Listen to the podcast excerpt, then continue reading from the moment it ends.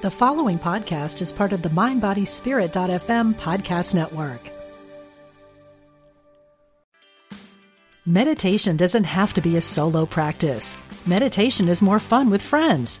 Looking for a way to drop in and hang out at the same time?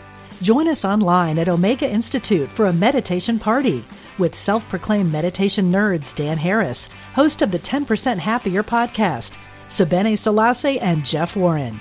This three day retreat will stream live from Omega's Hudson Valley campus May 17th to 19th. Don't miss the party. Reserve your spot at eomega.org slash party today.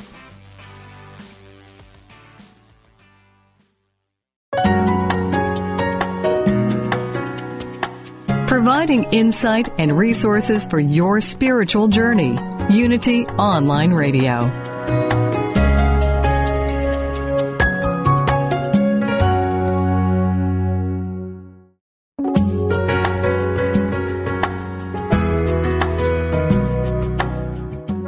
Welcome to Spirit of Recovery, where spirituality and recovery meet with Reverend Anna Schaus, PhD. Now, here's your host, Reverend Anna Schaus.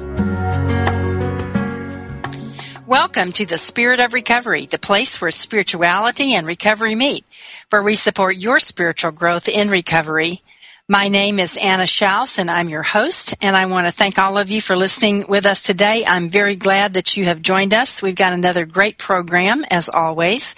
Uh, thank you so much for liking the Spirit of Recovery page, liking us on Facebook, and thanks by for sending your emails and for letting me know what's happening for you in your recovery and spirituality journey. It's great to hear from you, and it's great to know that what we're doing is making a difference uh, for you and your life. It's opening you up to some new ideas, uh, inspiring you, and uh, creating some new thoughts for you about recovery and and uh, expanding and deepening your recovery.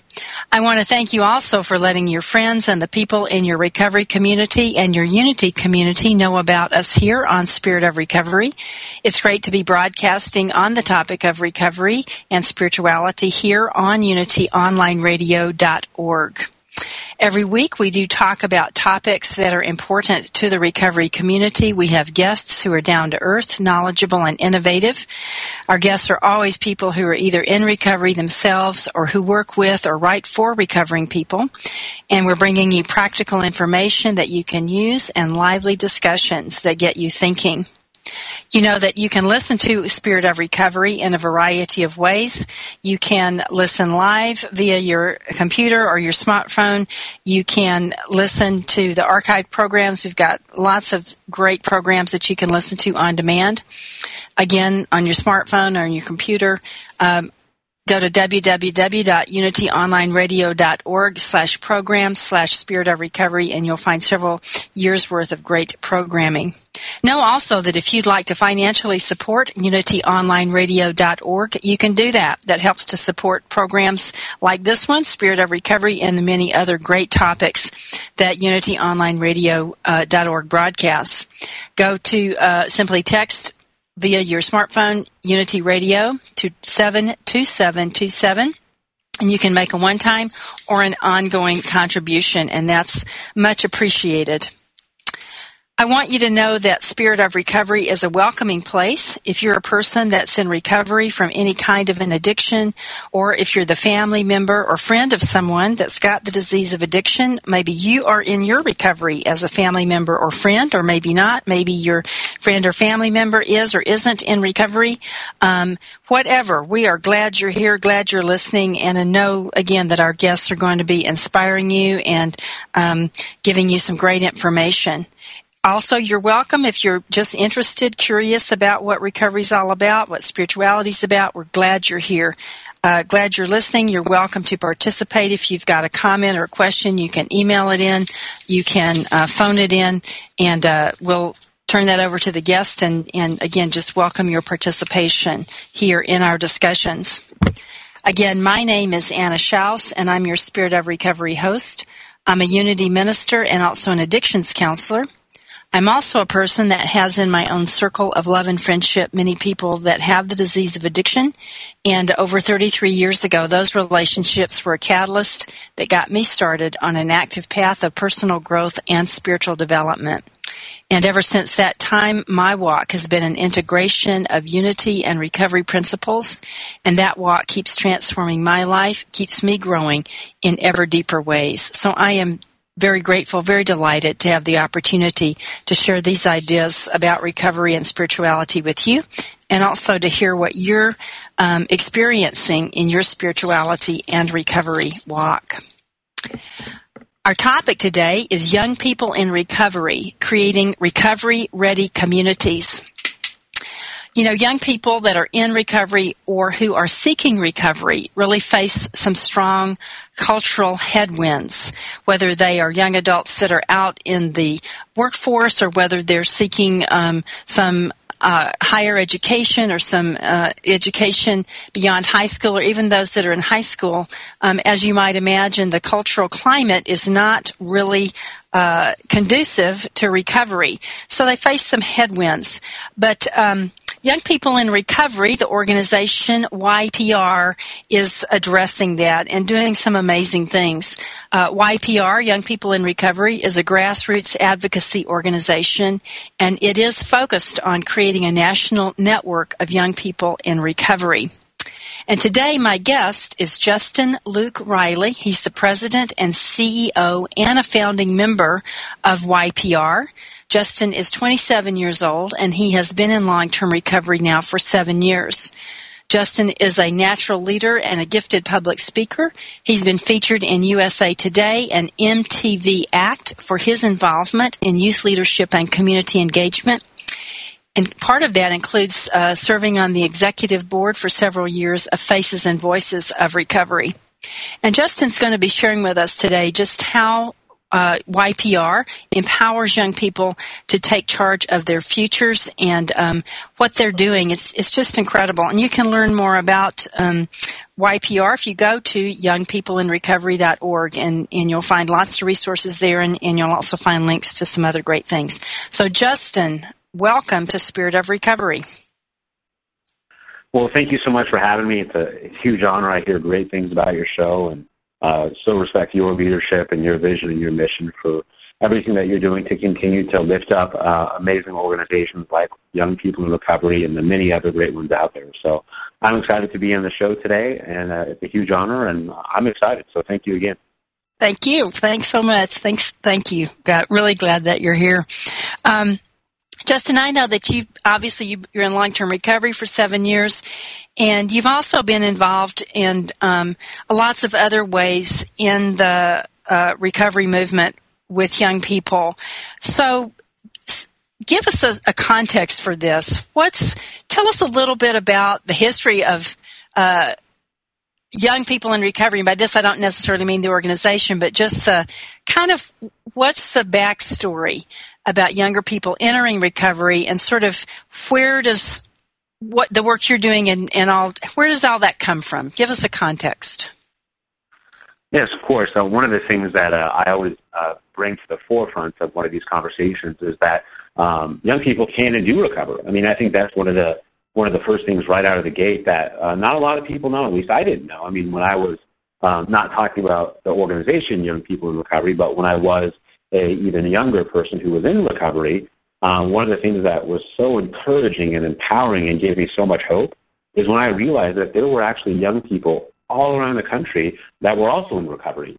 Uh, and where I was living in Denver, Colorado at the time, I didn't necessarily know that there were a lot of other younger people. I mean, it was kind of the norm that there were people that were uh, several decades older than me, and they were um, so helpful, and they had so much wisdom to share, of course. Uh, but it was just empowering just to know that that young people can and do recover. Uh, and I think that's one thing that I always try to bring up is that uh, yes, there's um, certainly so much work to be done, and whether it's our organization or many organizations out there helping young people, uh, I always really try to bring to the forefront that recovery recovery happens. Uh, and that's mm-hmm. something that uh, I know in my experience and many other young people's experience that I've worked with is that even knowing that uh, there's a lot of hope there. There's a lot of hope knowing that uh, in a world where we can accept that there's a lot of things, especially as it relates to substance use disorder recovery and um, things like addiction, that, um, that that there is a lot of hope because a lot of people do get well. So that's something I certainly always bring to the table at the front. Right. Yeah, and that's really really important because uh, that is a a, a really key perspective because, as you say, Yeah. for a lot of reasons, people don't they don't see that necessarily. So yeah, Yeah. so it's really Yeah. important to bring that up. So. Mhm. What's your history in terms of the organization YPR and, and also the history of that organization? How did what how did it all get rolling and your founding member? So you're there at the beginning, I yeah, guess. so um, first, a huge um, you know shout out and thank you to all of our chapter leaders and volunteers um, and everybody that makes uh, young people in recovery the organization happen. It certainly isn't just me. We have an amazing team and an amazing board and so many phenomenal donors that really make this a reality. And uh, that reality really started to begin uh, with an idea back in uh, 2010 when uh, where I met some of these other young people who I had never met before. I was at a conference actually in Baltimore, and I noticed a, a group of young people similar to, to my age, and they were really happy. And they didn't come in on a on a white van together, and they all seemed to come from all different parts of the country. Um, they were really involved in, in this conference, and some of them also spoke about different recovery pathways that they were a part of around the country.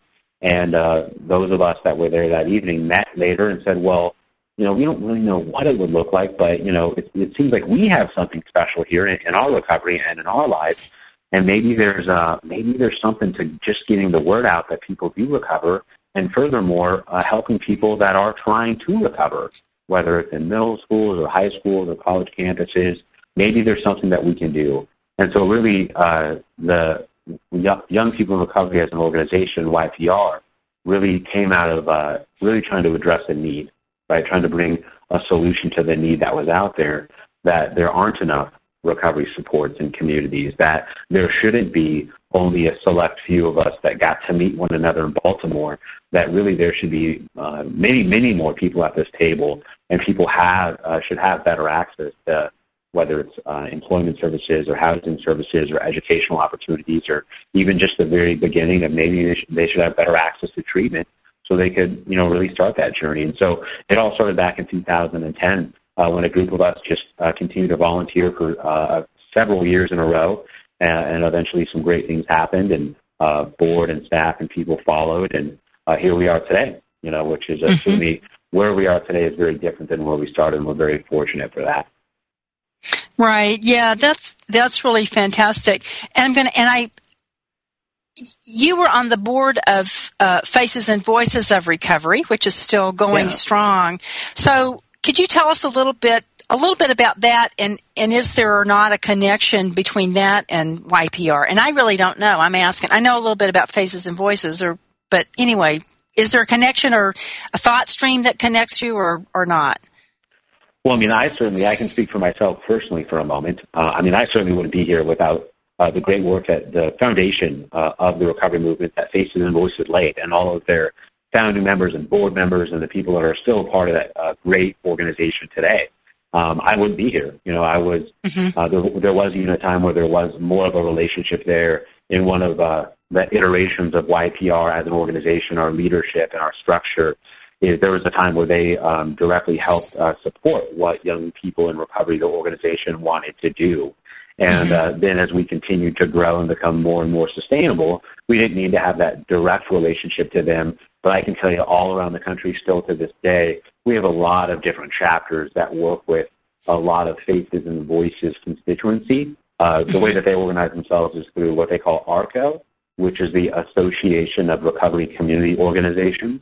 And uh, without faces and voices, uh, there's about 100 organizations that wouldn't exist today.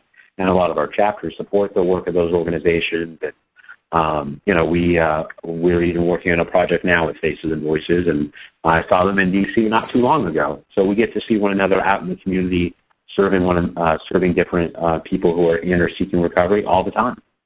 That's great. Yeah, that's fantastic. Yeah. I, I love seeing all that networking going on. And let me ask you, I think it, this would be a good point to maybe clarify for our uh, listeners here sort of a distinction between, I guess, what I'll call like one per, a per, an individual's personal recovery path, which might, Mm-hmm. can, again, there are variations of that, and what the work of YPR or something like Faces and Voices or the other uh, organizations you mentioned do. So, could you make a distinction for us between one's personal recovery and support and what YPR does, for example? Certainly. Well, uh, I can speak on certainly on behalf of uh, YPR, and uh, I also know that Faces and Voices and other organizations um, do support many pathways. So there's a very specific right. pathway for an individual. Uh, for mm-hmm. me, one of the one of the big components of my personal recovery pathway um, is you know is my faith.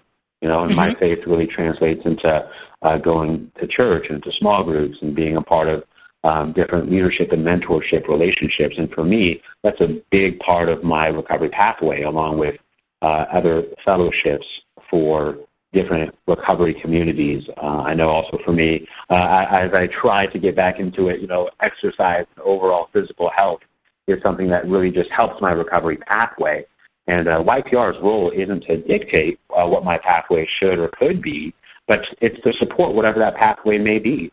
Um, whether again that's a, an abstinence-based pathway, or smart recovery, or harm reduction, or um, you know programs that are primarily focused on faith-based principles, whatever those pathways are, YPR isn't here to pick and choose or to rate uh, what one is better or worse or anything. We're just here to support. So whatever you're doing uh, that supports your recovery journey, our organization is here uh, to promote that and to support that and to let other people know that there are indeed multiple ways to recover, which is something I didn't know for a very long time. You know. Mm-hmm. Mm-hmm. That's great. So, would a person, uh, again, there's lots of I'll just you know ways that people can have the disease of addiction. Uh-huh. So if a person is experiencing maybe it's a addiction to alcohol, or maybe it's addiction to other uh-huh. drugs, or maybe it's addiction to mm-hmm. eating, or to gambling, or um, mm-hmm. to a sex addiction, does YPR uh, would that be a support for all those people? Again, primary path recovery, they're doing whatever they're doing, but would YPR address or, or support people in all those kinds of different um, recoveries? Absolutely. Uh, we again, whether uh, we certainly don't uh, advertise, as it were, to be uh, experts at any one pathway or, or to uh, speak to one pathway over another, or a primary pathway and secondary pathway, or diagnoses and things like that. We're really mm-hmm. to just continue to support what they're doing. And so, uh, to answer very concretely, our chapters and members and supporters and our scope of influence, the people that our chapters and programs interact with and um, come across uh, do range of all all of those different variations that you just spoke of. Uh, our mm-hmm. members and supporters and people that believe in YPR. Um, some of them fit the bill for all of those, and some of them don't. You know, we also have a, a huge trend in people who uh, wouldn't even uh, say that they have a recovery pathway. Like they're not in recovery from from from really anything, uh, from their mm-hmm. own delineation and determination, but they do support the recovery movement, right? They support. Mm-hmm young people in recovery in our work and Faces and Voices and all of those RCOs, the recovery community organizations, or then other national organizations like the Association of Recovery Schools or Transforming Youth Recovery who work with college students. So uh, we have uh, people like uh, I, I pick on my mom all the time because I can talk about my mom. She's okay with it. Mm-hmm. my mom uh, is not in recovery, uh, but she wants to support, right? And she's not going to like lead a YPR chapter, and she's mm-hmm. also not going to uh, start her own recovery nonprofit. So where does she fit? Like how how can she say, hey, I support the whole movement, and I'm you know how do I reduce stigma, and how do I say that you know I'm not embarrassed to say that I have a family member who's in recovery, or that I just get it. And so uh, we call we call people like that um, YPR supporters. They just support what we're doing, if that makes sense. Sure, sure. Yeah. It's time for our break. Um, th- thanks so much, Justin, for what you're sharing with us. Our topic today, yeah, we're uh, it's young people in recovery, creating recovery-ready communities. My guest is Justin Luke Riley. He's the president and CEO and a founding member of the organization Young People in Recovery. And uh, we're going on break. Stay with us. We'll be right back.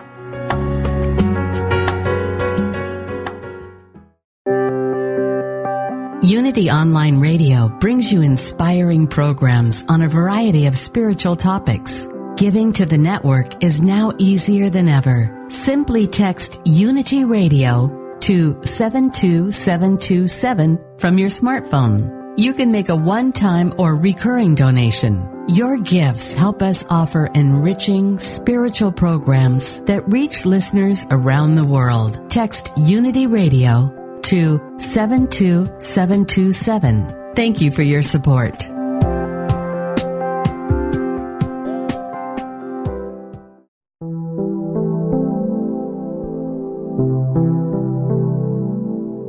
Now available, You Pray, the free prayer app from Silent Unity. For more than a century, people from all over the world and all walks of life have turned to Silent Unity. With You Pray, our confidential prayer support is easy and convenient to access. With You Pray, you can send your prayer directly to Silent Unity. You Pray also includes affirmations you can share with family and friends, plus audio meditations for your prayer time. For more about the free You Pray app and links to download, visit silentunity.org slash app. That's silentunity.org slash app.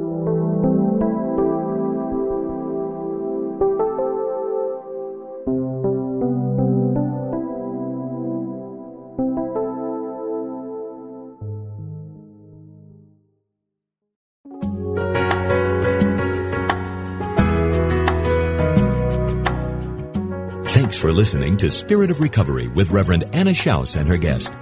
If you have a question or comment or experience with today's topic that you'd like to share, call us now at 888-55-UNITY.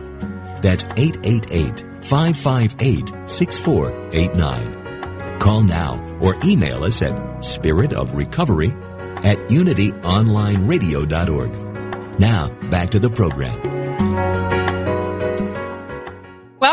To Spirit of Recovery. If you're just joining us, my name is Anna Schaus and I'm your host. Our topic today is Young People in Recovery, creating recovery ready communities.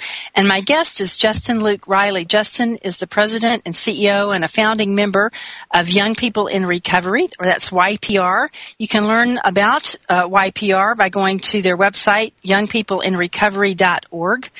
Justin is 27 years old and he's been in long-term recovery for seven years. He is a natural leader and a gifted public speaker. He's been featured in USA Today and MTV Act for his involvement in youth leadership and community engagement. Uh, Justin has served as a youth pastor in his church. He's very uh, engaged with his faith and he has also served as a prolific leader in recovery on the executive board uh, for Faces and Voices of Recovery. He um, has uh, also the president of the board of directors for Advocates for Recovery and serves in lots of other capacities. Um, and he has also extensive personal and professional experience in the mental health recovery space. And um, he is uh, married to the woman of his dreams, Rachel, and I believe they just have a pretty new baby. So um, he's got lots on his plate, and he's he's a wonderful guy and in wonderful service uh, to the recovery community. Before we get back to our discussion, I'd like to invite you to join me in the Serenity Minute, a moment of meditation, a moment to relax, to uh, open up our minds and hearts to that pre- conscious contact with our higher power. So I do invite you to do that with me now in the Serenity Minute. Become aware of your breath and allow yourself to relax. And share with me this constructive idea. There are many supportive resources for me. Resources that help me in my recovery. My higher power guides me to them with wisdom. There are many resources that are available to me to support my recovery, and my higher power guides me to them with wisdom. And now we take a moment in the quiet.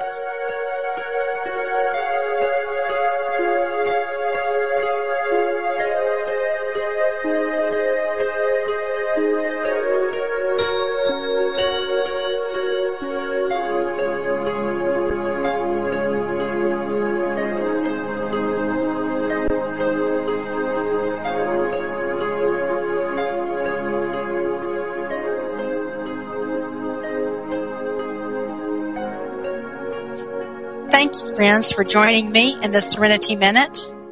And I trust that it was a, an opportunity for you to relax and to make that conscious contact with your higher power.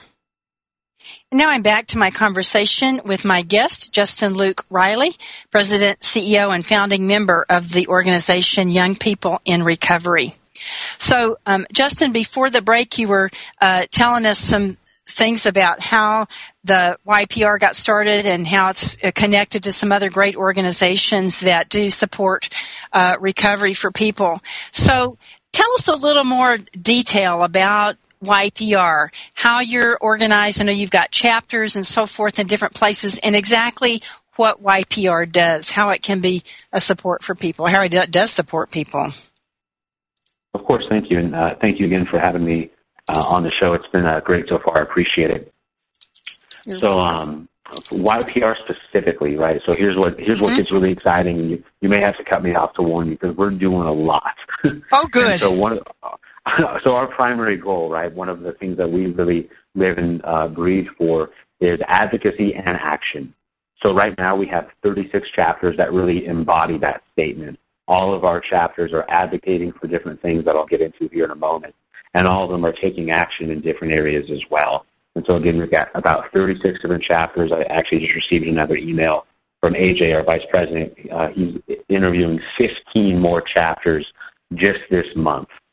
And wow. so our chapters are growing by leaps and bounds, and a lot of it is because of what they're doing through advocacy and then uh, through taking action. And what that looks like in the community level is we really we really see YPR um, as that missing link in the community. Isn't here to replace anything because, as I said before the break, there's a lot of really great programs out there. There's a lot of great recovery schools uh, overseen by the Association of Recovery Schools. There is over a hundred collegiate recovery programs that are overseen by Transforming Youth Recovery. And YPR and our chapters aren't here to say, you know, join our chapter uh, instead of theirs or, or anything like that. We're really here to come along as another layer of support in that community. And so what that support can look like is while we're the things that all of our different chapters advocate for, uh, our platform is for employment, housing, and education, right? So better opportunities for recovery-friendly employers, making sure that after uh, people who are in or seeking recovery or leaving treatment and getting on to the next step, that they have really adequate housing that they can go to next. And also seeking opportunities for uh, whether it's higher education, whether it's a two-year or four-year institution or a vocational school. Uh, all of our chapters are advocating for better access and resources to all three of those pieces, along with the fourth major one, which is all other recovery-related resources, which is a really big bucket of amazing ideas and programs, but this really helps us uh, to encapsulate and to uh, further equip and advocate for things that are happening in communities um, all over the country. You know, I know even last year alone, we uh, because of our great work from our chief policy officer and all of our hardworking chapter members, we were able to pass 36 different pieces of legislation, uh, around 35 or so. It's on our website specifically. Um, and in the meantime, while all this advocacy is happening, and not only are we um, advocating for all these better access to resources and more peer recovery support services, there are things that are, we advocate for on a national level, like CARA which is the Comprehensive Addiction Recovery Act, which is just a, a ter- terrific amount of work that's really led by one of our board members, Carol McDaid, and she's just a, a talk about a prolific leader that does amazing work of really making sure that CARA exists and is essentially, for comparison's sake, comparable to the ADA or the American Disabilities Act. So all of these things are happening on a daily basis. And uh, furthermore, the action piece quickly is while we're advocating for all of these things to change on a national and state level, is our chapter. So you're meaning uh, advocating with the legislatures and Correct. getting laws passed and stuff, right? Okay. Yeah. Okay. Correct. So. Yeah. so we're doing that yeah. all the time. Mm-hmm. Um, and on top of that, uh, our chapters, while we're advocating for those things to change, we also said we're going to go ahead and step in and provide these services in the meantime. So we're going to have workshops on how we can help more young people get jobs as they're leaving treatment, know how they can go and find the next place to live or go back to college. And um, I'll, I'll pause there because we also have many other programs that we work with. Um, but you know, if that makes sense so far, those are some of the great things that our chapters do on a very daily basis. Yeah, that's great. And tell us some more about like how, like where do the chapters tend to be housed? The ones I'm aware of are on college campus. I live in Austin, so I'm aware of the one on the UT campus. But are they housed in other places besides uh, campuses? And how do uh-huh. people find Absolutely. them? How do people find them? Mm-hmm. So you can find them. Uh, you can just go to our website, and all of our chapters are. There's a huge map on our website that shows where all of our chapters are nationally.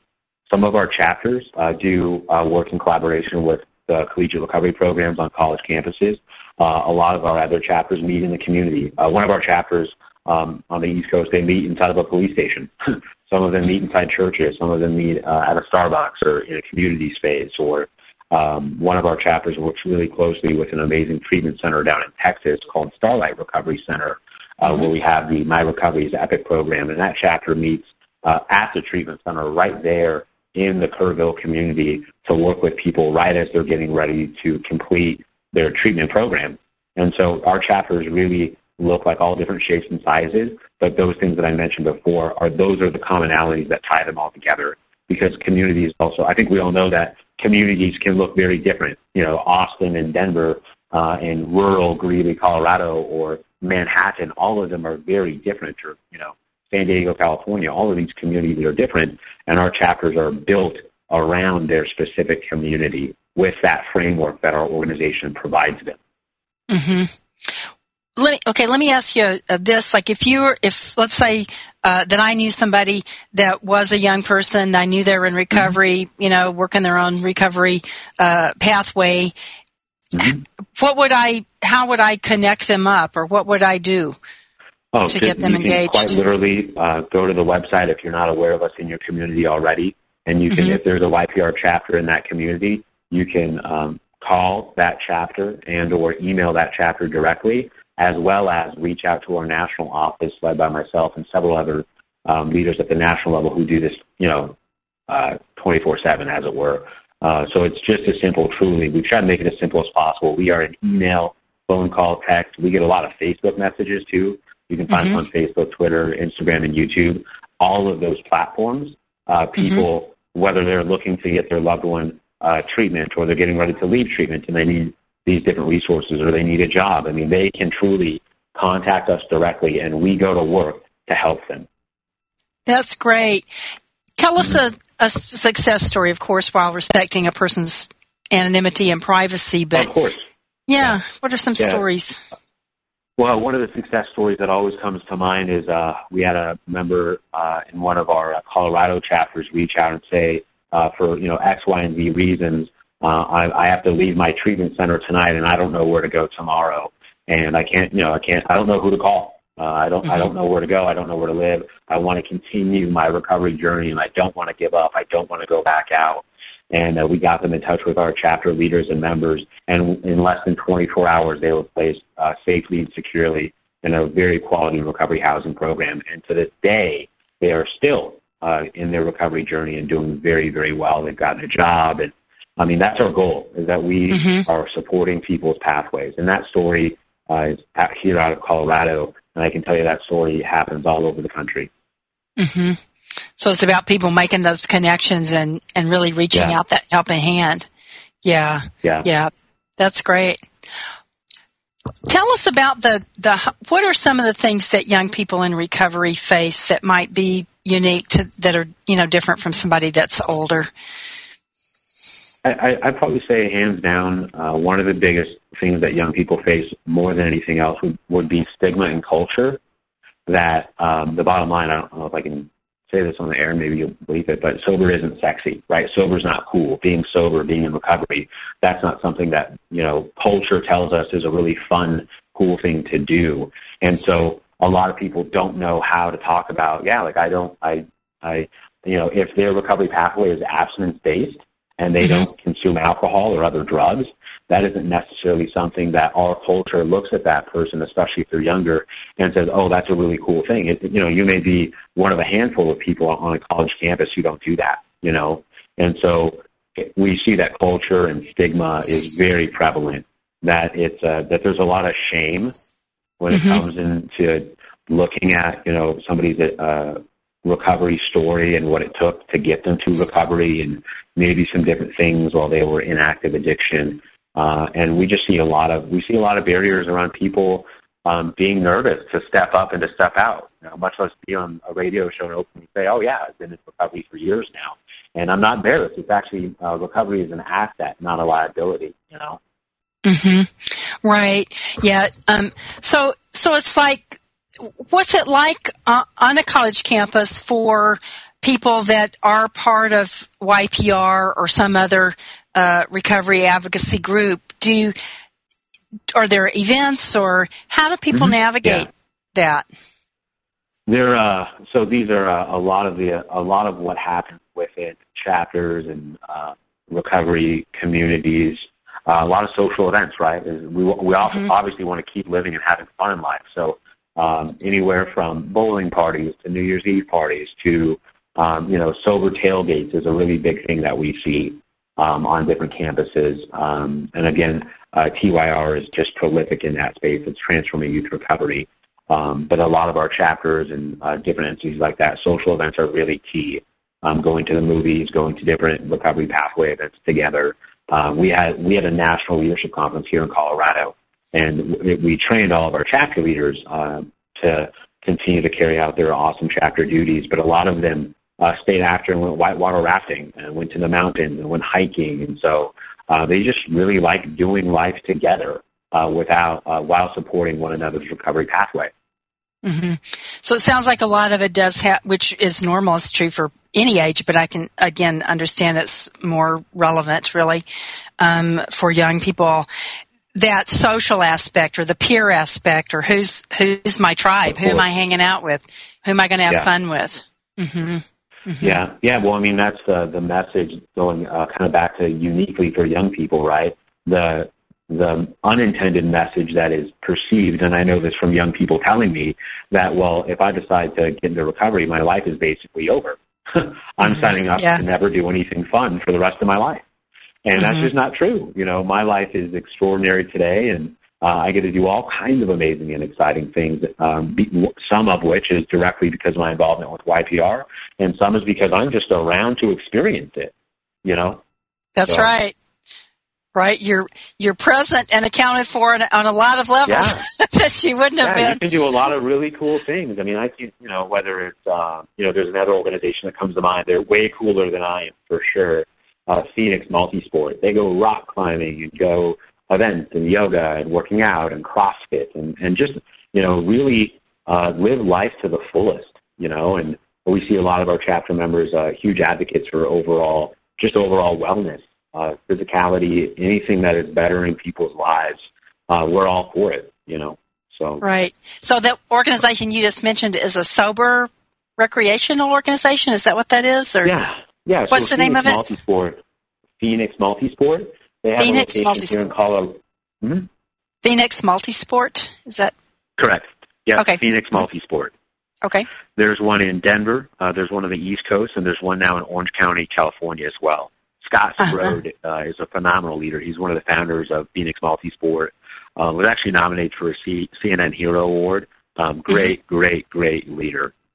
Mm-hmm. So, but what there's uh, even. Go ahead. No, you go ahead. Go ahead. I was just going to say uh, another one, especially in the in the world of fitness and overall wellness. Uh, heroes in recovery. They do a lot of 5Ks and 6K runs.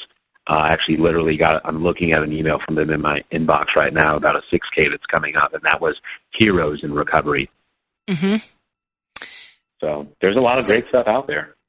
Yeah, it sounds like it. The um, I how are um, young people in recovery now uh, perceived? And again, I'm speaking, I guess, both of the organization and you know, just young people in recovery, buying older people that are in recovery. I, you know, there there've been a lot of stories in the past where sometimes there was a little grinching back and forth across generations, but uh, and not always either, because yeah. I think always there's also been the connection and appreciation.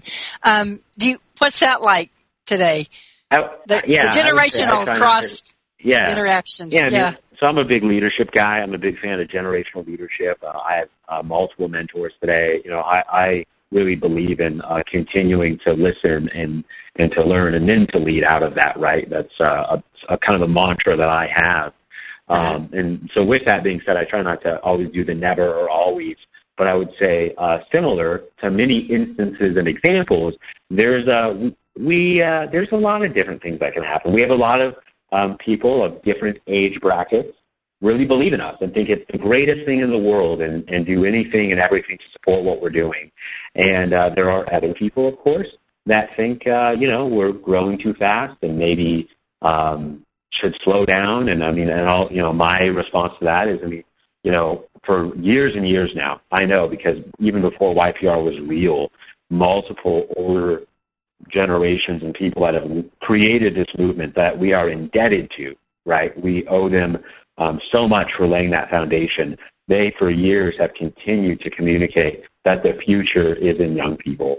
Well, so now we're here, and now it's time to rock and roll. And we don't know everything, um, but we will work very, very hard and o- openly work with everybody in all age groups. That's why we have, as I said, YPR supporters because we have people of all ages that support young people in recovery, the organization, and young people who are inner seeking recovery, um, the individuals and communities. You know, um, and I get a little worked up and excited, but um, you know, again, it's a it's a push pull relationship, right? We wouldn't be here without them. And now, uh, again, just like I think probably any movement, um, the people that have gone before us are um, may raise an eyebrow once in a while, um, but you know, for me, if we're not raising eyebrows, we're not we're not making enough progress. So. That's great. It's time for our break here. Um, my guest is Justin Luke Riley. He's the president, CEO, and founding member of Young People in Recovery. And that's our topic. So stay with us. We'll be right back.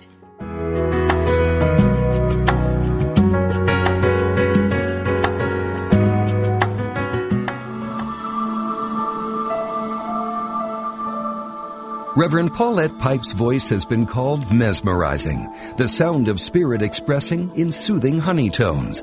If you're one of the loyal listeners who tune in each week for her program, Touching the Stillness, you already know the power of her meditations.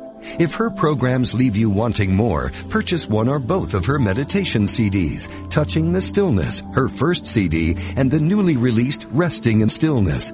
This latest CD combines Paulette's alchemic voice with an original score by pianist Kelly Hunt and will transport you to a place of divine peace. Enliven your meditations with Reverend Paulette Pipe as your guide and take her soothing voice and peaceful presence with you wherever you go. Get your copy today. Go to www.unity.org and then click on Shop. That's www.unity.org and click on Shop at the top of the page.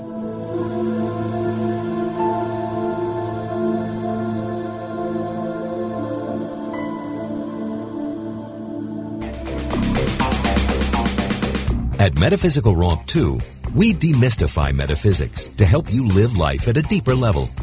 One of our key principles is the recognition that you always have the power to choose how you respond to any situation. Instead of asking, why did this happen to me? A better practice, which aligns with the metaphysical principles we share, is to ask yourself the question, how can I use this for good? We promise you'll experience a transformation in thinking that will reap huge dividends as you master the art of living metaphysically. For new perspective and spiritual insight, listen to Metaphysical Romp 2 with co-hosts Reverend Paul Hasselbeck, Reverend Bill Holton, and Reverend Cher Holton. Tuesdays at 2 p.m. Central Time, here on Unity Online Radio.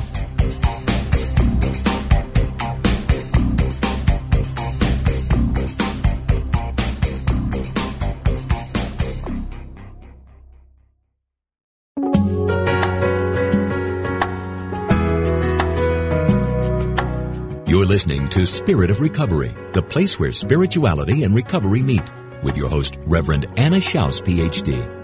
And now, here's Anna. Welcome back to Spirit of Recovery. Our topic today is young people in recovery, getting recovery ready communities, creating recovery ready communities. And my guest is Justin Luke Riley.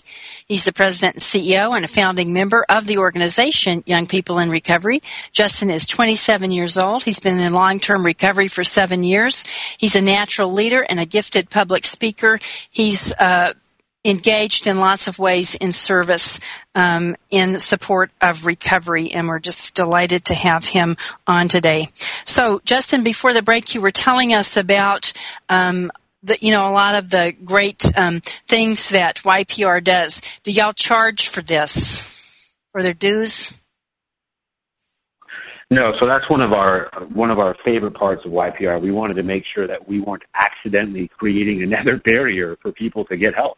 So at no time whatsoever to anyone in the community is there any type of fee or due uh, to be a member or a chapter leader. Uh, we cover all those costs and uh, fund all of our chapters and their activities all around the country. That's why we exist. So that's great. Yeah, that's important. Important to know. So, um, tell us some more uh, some more success stories. What's what are some other things that people have experienced from being involved with YPR? Uh, some some of my favorite success stories um, really have to do with our platform, which is to me a win. That we're our platform of employment, housing, and education. That means that we're hitting our mark. Um, one of one of the things for me that is always so encouraging is uh, when we see our members graduate college, right?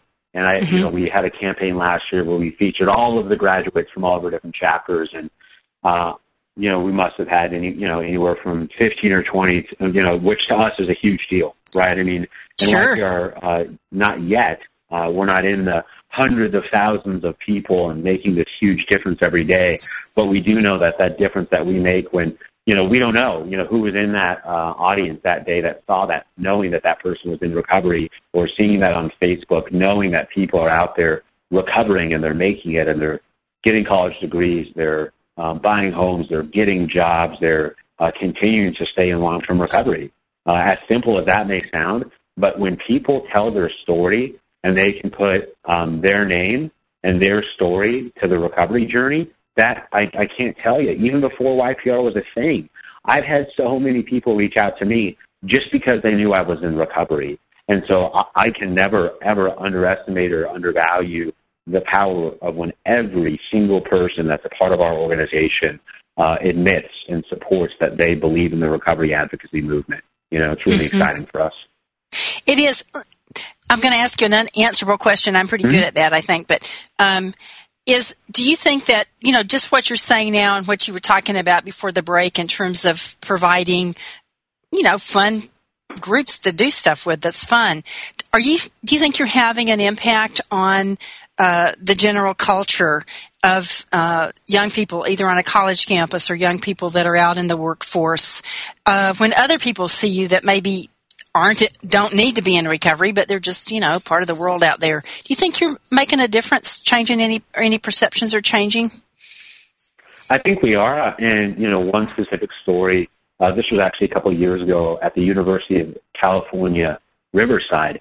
And uh, it actually wasn't even, it was a result of what we did, right? It wasn't, mm-hmm. uh, you know, it wasn't just because we were there that it happened. And to me, this speaks to culture and what's happening overall. There, there was a group of individuals on that college campus who wanted to uh, abstain from abusing uh, different, you know, drugs and uh, like alcohol and other drugs, right? And they mm-hmm. started this group called the Healing Highlanders. And this group of people actually wouldn't be a group that would characterize themselves as in recovery. But as there were indeed students who were in recovery on that campus saw this group start to form, there was the students who were in recovery that said, hey, like, you know, whispering, like, are you guys really in recovery? And you're really mm-hmm. just trying to make yourself look good, right? Like you're not going to do mm-hmm. all this stuff and you're, you're going to school for school's sake. And they said, mm-hmm. no, it's just, you know, we're not, no, we don't even know what you mean. Recovery from what, right? Mm-hmm. But there was this really cool kind of backward phenomena that I'm starting to see not only in California but all over the country that people are starting to just get it. That oh, like not abusing alcohol or other substances and um, just choosing to live a, a different lifestyle. I'm really seeing that mm-hmm. recovery is becoming really a lifestyle as opposed to just a 30 day cycle. You know mm-hmm. that, um, and I think that I think that that is a direct result of our work because I can't tell you how many people that have come out from the shadows because of our trainings, because of our chapters, because of our leaders.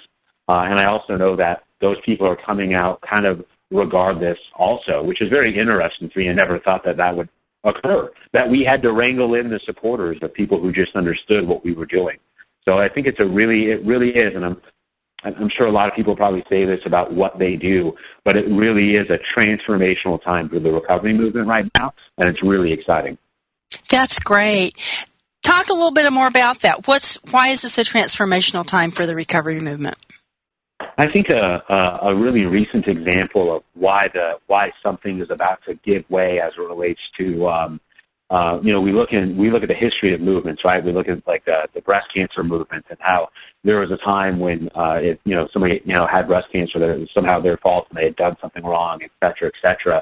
And now I live in a world where I watch NFL players run around in hot pink shoes because mm-hmm. they just support, you know, they support cancer and research and treatment and all of that stuff. And mm-hmm. what's starting to happen now is, uh, I don't know if you saw or, or the listeners have either, but American Express uh, and Amex hmm. actually just did this amazing commercial. It was on during the Oscars, and it was a commercial about a, a woman who was in recovery, which huh. is almost unheard of, right?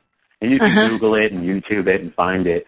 Um, but hmm. the really neat thing is we've actually invited them to our Unite conference, which is coming up in June. So that's really exciting. We're doing that with Transforming Youth Recovery and the Association of Recovery Schools. But um, so they, we contacted them and said, hey, like I don't, you know, I don't know if this, um, you know, you know, YPR versus American Express, we're a little bit smaller than them. and yeah, so we reached out and said, hey, we would love to give you an award for the amazing transformational work that you are, you are making it culturally acceptable and exciting to be in recovery. And they got back to us uh, very, very quickly and said, we would love to be a part of this. And so there are things that are happening with major players like an American Express or uh, big foundations like the Hilton Foundation, who recently gave us a grant also, that there are some big powerhouses that are starting to say, you know what? We can no longer ignore that there are teenagers and high schoolers and people of all ages that are dying in this country for something that that we can do more about, whether it's treatment or recovery support services. So those are some of the things that I look at and say, you know what, the time is now. You know, like things are changing. So that's right. And the uh, new director of the Office, and I don't get the whole thing right, but drug policy and so forth is yeah. a person in long term recovery. Yeah. So Michael Botticelli, we've actually, yes. um, young people in recovery, we worked very closely with them. Our organization is actually uh, featured in one of the iterations of the National Drug Control Strategy. And uh, Doug, our Chief Policy Officer, wrote that platform of employment, housing, and education. So we work really closely with ONDCP on the national level around advocacy, and we were we we tweeted like crazy when when uh, Director Botticelli was uh, uh, officially unanimously uh, became the director of the Office of National Drug Control Policy. Right. Yeah, that it it really is. That's it's incredible. It's exciting and uh, so, so, wonderful for recovery to be coming out from the shadows and and as you're yeah. saying to be seen as a, a wonderful life uh, pa- a life path, you know, and nothing yeah. to be ashamed of. Yeah, that's great. Well, tell us just a bit about re- the recovery high schools and recovery college groups. How does that work, and how do people get in touch with those? Those aren't directly what so, y'all do, right? But you're networking with them, or tell us about that. Correct. So we work really, really closely with them. So um, the Association of Recovery Schools. I actually mm-hmm. just talked to their executive director this morning. We we connect uh, on a sometimes daily, but usually weekly basis. Mm-hmm. They help oversee and coordinate and galvanize uh, what is now about 40 recovery schools across the country. So uh, Kristen Harper, who's their executive director of the Association of Recovery Schools, um, as I said, really supports these recovery high schools, some of which are independent freestanding schools, some of which are schools within a school, you know, and it's a, just a really exciting time. And um, that would be, you know, I don't know if I'm to give recommendations, but I would yeah, fully yeah, sure. recommend reaching out to her and interviewing her. She's phenomenal. Yeah, that'd be great. Yeah. Yeah, and so, uh, and then on the college side, um, they have a Transforming Youth Recovery. Transforming Youth Recovery is a, another phenomenal organization. Their executive director is uh, Ivana Grahovac, and she's uh, just a phenomenal thought leader. She's worked in Texas and um, done work, I believe, up in Michigan as well, but is now running and leading Transforming Youth Recovery, uh, which is based out of California. And because of them and the Stacie Mathewson Foundation, Stacie Mathewson was one of the original funders for young people in recovery uh, also funds the Association of Recovery Schools and also funds uh, the Transforming Youth Recovery. Together, they were able to uh, help create and cultivate over 100 collegiate recovery programs across the, across the country. And so, uh, without Stacie Mathewson, a lot of our organization, but Stacie funds um, stuff all over the country. She's phenomenal. Um, but Transforming Youth Recovery really works with the college campuses and um, YPR, TYR, and ARS. I know that's alphabet soup, but we we talk that every single day, and we yeah. all work very closely together. Uh, as I said, we're throwing a conference in Pennsylvania coming up in June together. You can find out more about that on our social media platforms and website. And um, you know, there's just a lot of integration a lot of our chapters help fill out their asset map. So that's another great place for people listening if they want to learn what is available in their local community. They can go to the Transforming Youth Recovery website and they can look at their asset map, and that will help them see whatever what types of recovery assets, whether it's recovery support services or all recovery meetings, whatever that may be. They can find all of that information on their website at the Transforming Youth Recovery website. And again, Ivana, Kristen, Stacie, they're all phenomenal. That's great. So that if just if you just did, is it just transformingyouthrecovery.org? Basically, you could find it or pretty yes, easily I'm find quite sure if you Google that, that would come up. Yeah. And uh, we also have them featured on our website um, as one of our key partners. So uh, certainly very very easy to find, and they do great work. Great. So if we, if anybody went to youngpeopleinrecovery.org, which is YPR's website, they could probably find some links and, or some roads Correct. into these other ones. Yeah, that's great. Yeah, absolutely. Wonderful. Well, our time is at an end, but um, Justin, I want to thank you so much for the work that you're doing, that YPR is doing. It's exciting. This is an exciting time to be a person in recovery. So, wow. Thanks for being a big part of creating um, just an expansion of good in this whole area. Thanks for being my guest today. Of course, thank you so much for the great opportunity and all that you do. You're welcome. And thanks to all of you for listening. Have a wonderful week, and we'll be back next week on Spirit of Recovery.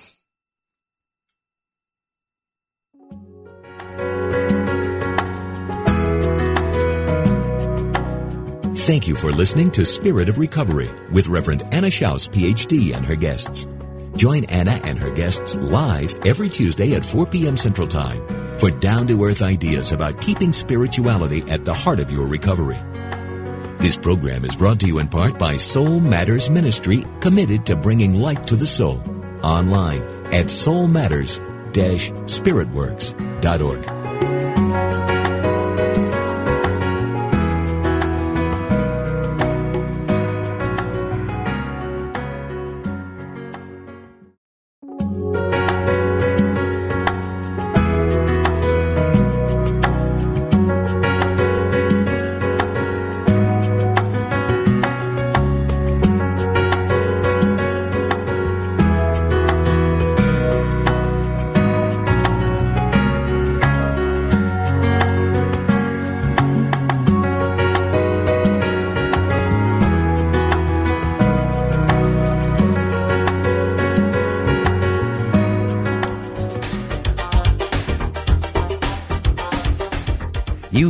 reality TV.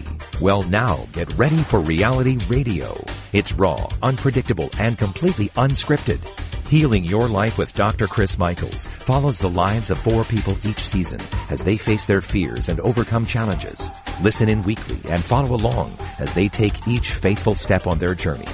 Learn what it takes to really heal your life. Dr. Chris Michaels shows you how to expect specific and measurable results from prayer. He says we must place a demand upon consciousness. We don't hope to get what we pray for. We expect it. As a 25-year veteran in the New Thought movement, Dr. Chris has helped thousands of people find their way to success and healing. His faith is unshakable, and his commitment to helping others heal through the power of prayer is extraordinary. Don't miss Reality Radio, Healing Your Life with Dr. Chris Michaels. Live Mondays at 11 a.m. Central Time on Unity Online Radio.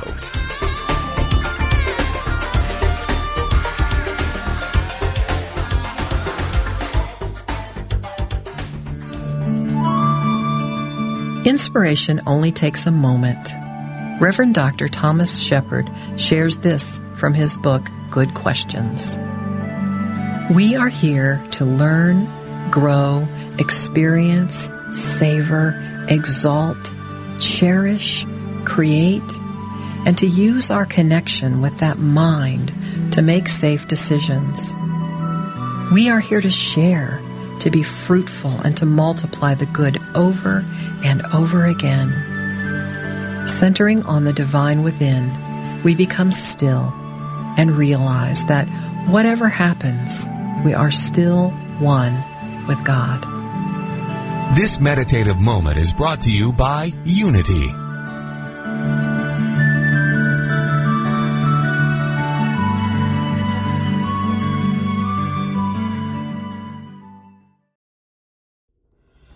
Are you looking for help on your path to healing? I'm Lisa Campion. I'm a psychic, Reiki master, teacher, and energy healer. On my podcast, The Miracle of Healing, I'm going to help you on your healing path. Listen to conversations with leading teachers in energy medicine, quantum healing, and people who have recovered from loss and illness.